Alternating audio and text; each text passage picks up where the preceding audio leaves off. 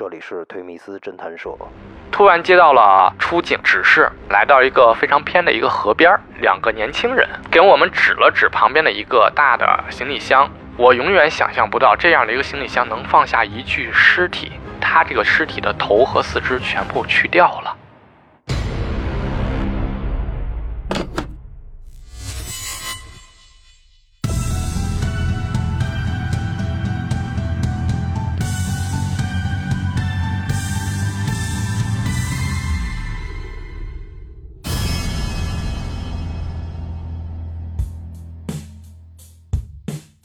Hello，各位，欢迎走进推迷思侦探社，我是宗玄。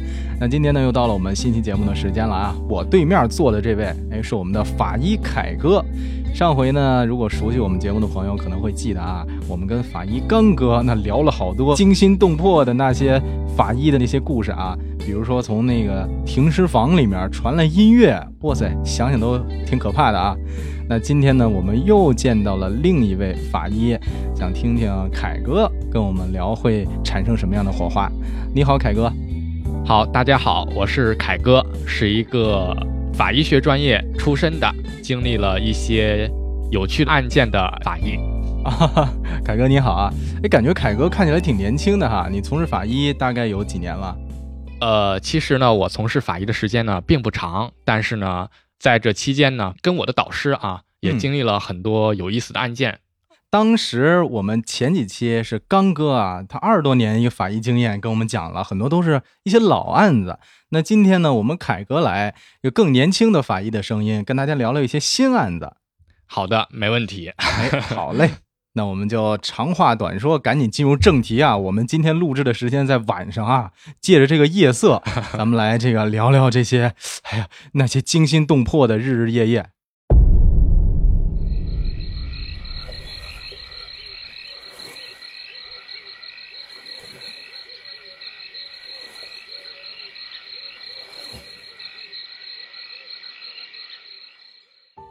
这第一个案子呢？是我在夏天的时候啊，跟着我的师傅在公安坐班，突然接到了出警的这个指示。那么我呢，每一次出警都非常兴奋啊，就赶紧拎着法医的这个工具箱，就跟着师傅去了。我一开始呢也不知道是什么样的案件，后来就开车开了很远，来到一个非常偏的一个河边儿这个河边呢，其实在那儿等我们的呢是。两个年轻人啊，当然周围还有一些人，可能嗯，主要跟我们叙述事情的就是两个人，但是周围的人我可能就不太知道了，因为当时我也是一个实习生的身份啊。他们给我们指了指旁边的一个大的行李箱，这个行李箱呢拉锁半开着，可能是他们已经打开过了。我戴上手套啊，很积极的就就准备好了，但是当我的师傅让我打开那个行李箱的时候，我真的是吓了一跳。那里面有什么呀？我永远想象不到这样的一个行李箱能放下一具尸体，它不是一具完整的尸体。为什么说它这个行李箱能把这一个尸体放下呢？是因为它这个尸体的头和四肢全部去掉了。我在学校去跟着我的老师去做一些案例的时候，总是去解剖一些比较完整的尸体。那这种尸体是我头一次见到的。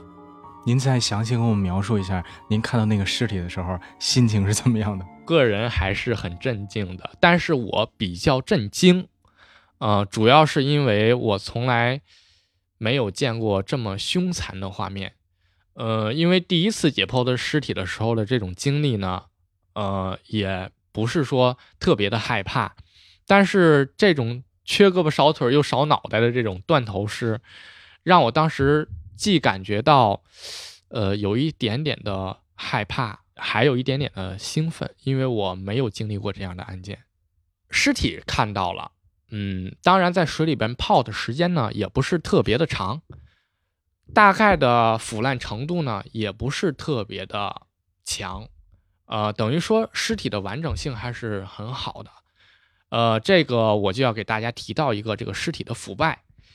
尸体的腐败呢，一般从水里捞出的尸体是我们法医最头疼的，因为从水里捞出来的尸体很有可能会遇到巨人观。我不知道玄哥啊听过没有这个巨人观这个词？巨人观啊，您别说，在我们之前几期，有的警察老师还真提到过这个。但是呢，可能我们有的听众吧，没准没有听过那个前几期的节目。您也跟我们现在再说说，哎，您这个认知里面巨人观是什么？巨人观呢，它主要是因为尸体在水中长时间的浸泡，然后呢，它发生了一些腐败的现象。由于是在水中浸泡，所以它腐败呢。啊，如果说尤其是在夏天，它可能会更严重一些。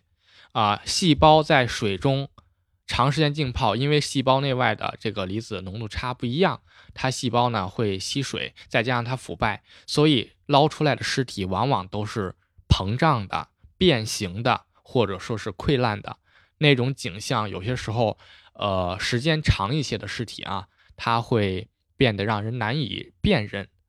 这就是巨人观，再加上水中呢，它有很多的微生物，会使尸体的发酵呢，这种腐烂呢加快，所以它的气味也是非常让人难以忍受的，啊！但是，嗯，我我也很庆幸那一次我没有遇到这样的情况，否则我估计我会有很多的工作要做。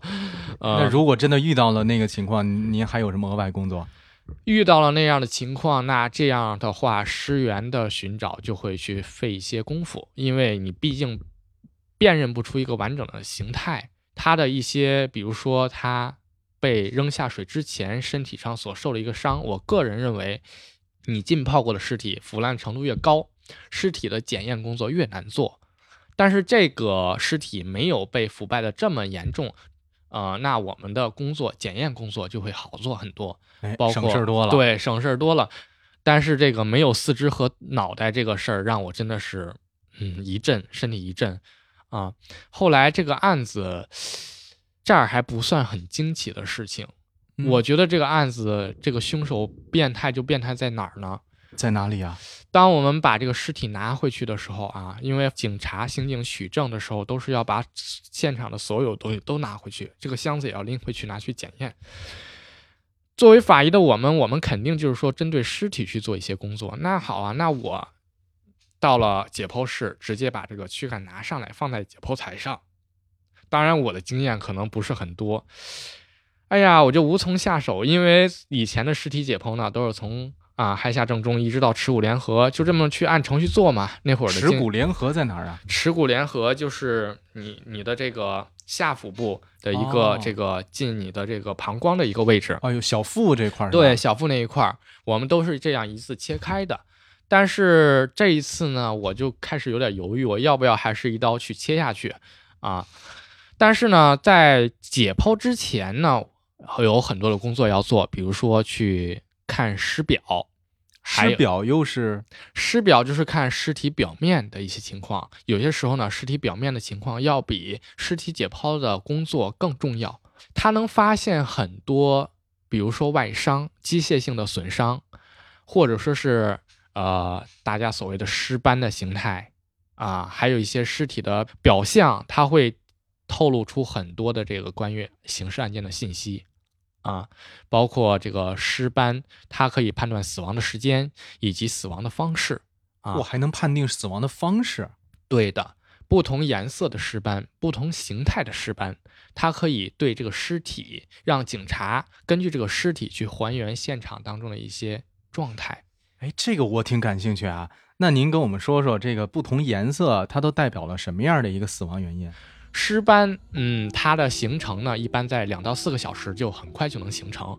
形成的这个尸斑，一般针对于中毒的案件，它会非常有帮助。你像在我们经历了很多案件当中啊，一氧化碳中毒的死者，往往呢，他的尸斑是樱红色的，所以我们也称这类的死者死的是最漂亮的。一氧化碳中毒的人，他呃，一氧化碳和体内的血红蛋白结合，形成碳氧血红蛋白之后，这个血红蛋白的颜色呢，呈现的是鲜红色。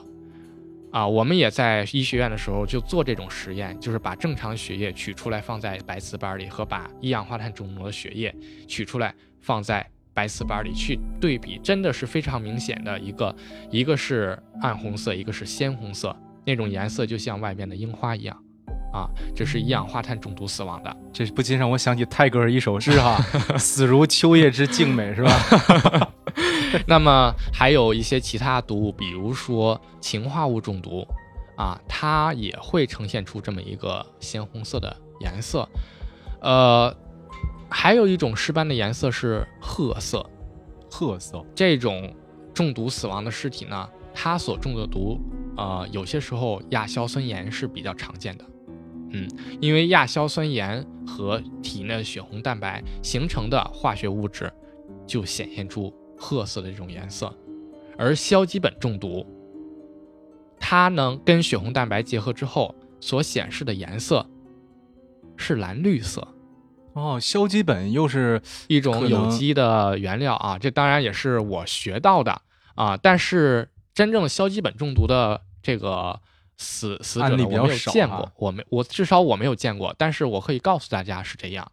他是不是这个消极本都得什么化工方面的这个对才会遇到？我那会儿我看到书上，因为我们上课的时候也在讲这些，所以我也在想，是肯定是在化工这一方面的人，他可能会有这方面的中毒啊。你说刚才那个。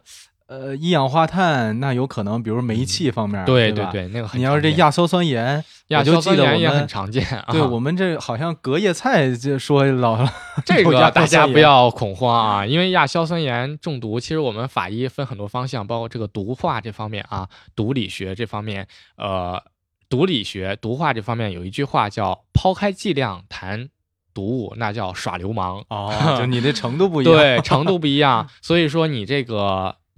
这个人的这个反应也不一样。你像中毒，一般都是指这个量足以导致对人的机体和细胞造成损害，才能叫中毒。咱们生活当中任何物质啊，它都可以成为毒物，只是一个量的问题。水喝多了还有水中毒呢，对不对？亚硝酸盐呢，在咱们平常呢吃的剩饭当中也比较多，它通常以过客的形式在咱们身体里边，嗯，经过代谢就排泄掉了。但是如果说量多了，那它就会在人体蓄积，啊，那就会引起一个中毒，所以这是一个尸斑的这么一个颜色上，它可以推断出一些死亡的原因。尸斑还有一个能够推断的是尸体的体味，体味，对，什么意思？我不知道，呃，玄哥有没有见过这种现场啊？尸体的死亡，它会呈现出不同的姿态。哦，也就是说，他可能死的那个时候是一种姿态，他死了之后，这个尸体自己又变了一个形态。他不是自己变，这里边有一个人为的东西需要法力去鉴别的是什么呢？我首先要给大家讲一讲尸斑的形成的一个原理，它是人体在死后，由于不再有生理的一些机能啊，咱们的血管呢，它这个组织的间隙呢会增宽。所以它是由于血液的一个坠积啊，导致的咱们人在人体的这个嗯表皮里面啊，它形成的这样一个斑。这个斑呢，受压部分没有，因为它血流不到那儿啊，对吧？由于是重力坠击产生的，所以你尸体你可以想想，它是趴着的，还是躺着的，还是吊着的？还是怎样的形态？还是跪着的？对，它的尸斑就会往哪儿去坠。所以，一般我们通过尸斑可以去判断尸体死亡的时候是一个什么样的状态，从而能够得出一个什么结论呢？这个尸体它有没有被移动过？嗯，所以说还可以推断这儿是不是第一现场。哦，等于其实通过这些小细节，能够后面这个判别出来的东西，那可深了去了。对对对，因为法医他运用的这些技术，它可以推断出很多。法医的主要任务是研究死亡原因、方式、时间等等。今天给朋友们分享一条信息，这是一家专业为企业服务的咨询公司——赢家法律咨询。调查业务涵盖商业欺诈、非公受贿、商务风险情报、资金信用、骗保骗贷、尽职被调等。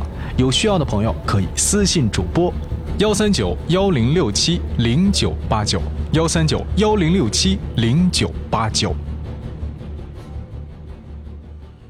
咱们再回到河边这个案件，我就要给大家讲一讲，啊，这个冻死者的尸斑呢，颜色非常的浅，因为它在水里呢漂浮不定，所以它形成的尸斑呢，有些时候不是很明显，或者说是呃比较的鲜艳啊，因为它的温度也比较低啊。但是这个案件难也不是难在它的死亡方式上，关键是呢，这个尸体的其他部分去哪儿了？这个也就是这个案件让我印象最为深刻的一点。我不知道我提到这个案件的最初的时候，大家有没有记得我说的是一个行李箱？这个行李箱打捞出来的时候是非常沉的。这个凶手为了让这个行李箱沉到水底啊，他在里边加了很多的重物。也就是说，有很多的石头在这个行李箱里一并的沉下去。那么，这也是这几个年轻人去那儿去水里边去玩儿，哎，去发现的这么一个。因为可能可能凶手抛尸的地点这个水呢也并不是那么深，他也紧张，就抛到了那儿他就逃走了。尸体的其他部分很难找到，但是我的师傅一眼就看出了破绽，他看到了这。行李箱里边的几块大的重物，这几块水泥石头，这个石头它并不是咱们的这种普通的这种大石头，也不是咱们看到那种岩石、大理石啊，这种从那个建筑工地找来的石头和砖块，而是那种用混凝土做成的几块形状不规则的大石头，啊，放在了这个行李箱的周边。当然，有的呢，它有人为的这种涂抹的这种形状。啊，为了契合这个行李箱的形状，还做了个剪裁啊，对，所以这个这个一开始我们就很奇怪，这个脑袋和这个胳膊都去哪儿了？后来的一幕让我非常的震惊，就是我师傅把这个石头，他就拿锤子去敲这个混凝土的这个石头，那个混凝土的这个石头裂开的瞬间，我惊呆了，哇，里面有什么呀？你可以去想啊，我刚才告诉你了，他的头和四肢是找不到的，所以说他的最关键的是，我师傅打开这个混凝土的这个石头的时候，他打开第一个是这个人的头，所以他的那个面部表情就孤零零的一个头颅，他闭着眼睛那种这种死亡的这种。表情我现在还尤为深刻。当然，我一直不会去做这个噩梦，这也我也很奇怪为什么不会做这个噩梦啊。但是这种，呃，景象让我非常的，当时是害有一点点害怕的，啊，因为那种死死亡的这个时间不长，啊，在冷水中保存还比较完整，再加上他拿水泥砌出来的这个石块，它保存的更为完整，所以他的面部神态我看的还是很清楚。啊，这个是让我很震惊的，所以这个案件呢，啊，我印象非常的深刻。嗯，他是把这个尸体的这个头颅和四肢的这个尸块啊，是砌在这里边。后来呢，这个案件也得到了侦破啊。这个调查呢，其实就是普通人之间的这么一个仇杀，但是这个可能这个凶手的心理素质他还是比较好，或者说是他有一些。呃，冷静吧。这个他采取了这样的方式，一个是为了让行李箱下沉，一个是便于抛尸，一个是可以让警方更困难的找到这个尸源。当然，尸源呢现在也不是一个问题，因为咱们现在这个二十一世纪有证据之王 DNA，通过失踪人口呢也很快找到了这个死者的身份到底是谁啊。所以这个案件呢，我为什么拿出来讲一讲呢？我就是觉得。嗯，他的这个场面是让我非常震惊的。我没有想，没有见过这样作案的凶手啊。当然，我也很想去分析一下这个凶手他当时作案的一些心理和一些状态。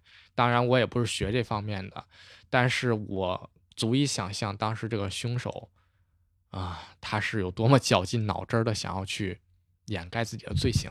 那这个凶手？是做这个水泥啊，什么混凝土相关工作的吗？他就是一个普通的农民工。农民工在建筑工地是吗？呃，这个我不得而知，因为很多案件呢，当时我实习的时候呢，我的师傅呃，可能让我参与到这个专业上面来，但是具体的案件我可能也不会了解的太多啊。这个人呢，他其实就是跟那个人有冲突啊，两个人有很深的嗯情感方面的问题，有这个纠葛，所以他也是在情急之下把这个人杀了。但是他杀了人之后，他慌张，他紧张，他为了呃去掩盖这个罪行，他采取了这样的方式啊。所以这个看到这个案件，不禁让我也想起了我在学法医之前喜欢看很多的影视剧啊，这个包括把人的尸体砌在墙里面，就这种。我想他他这个凶手是不是也受到过这方面的启发？所以让我有些时候觉得，人在冲动和疯狂的时候，这个行为也是让人非常的嗯难以理解的。所以。呃，有些时候我们在学这些形式上的东西的时候，也会讲如何去控制自己的情绪，不让自己去成为一个魔鬼。嗯，我觉得在犯罪心理上啊，我对这方面很感兴趣。虽然我是一个学医的，可能我会想的多一些。啊，这是我经历的，嗯，我想给大家讲的第一个案件，就是这也是你从事法医工作以来第一个案件吗？呃，是我在实习的时候。那也是就是比较早期的，对，比较早期的案子之一了 啊。对，这个呃是一个我觉得比较有意思吧，也算是，嗯，当然对法医来说比较有意思啊，可能。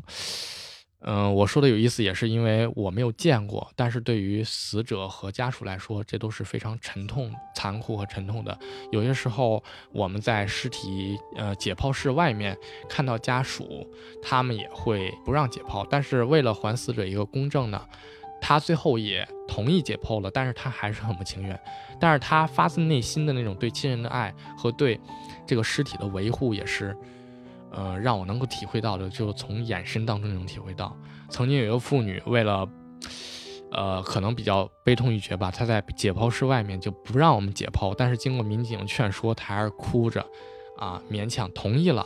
当我一个人出来的时候，她看见穿着解剖服和白大褂的我，她的眼神是那样的，让我觉得好像是在瞪着我，但是他又没有什么办法，很无奈，啊。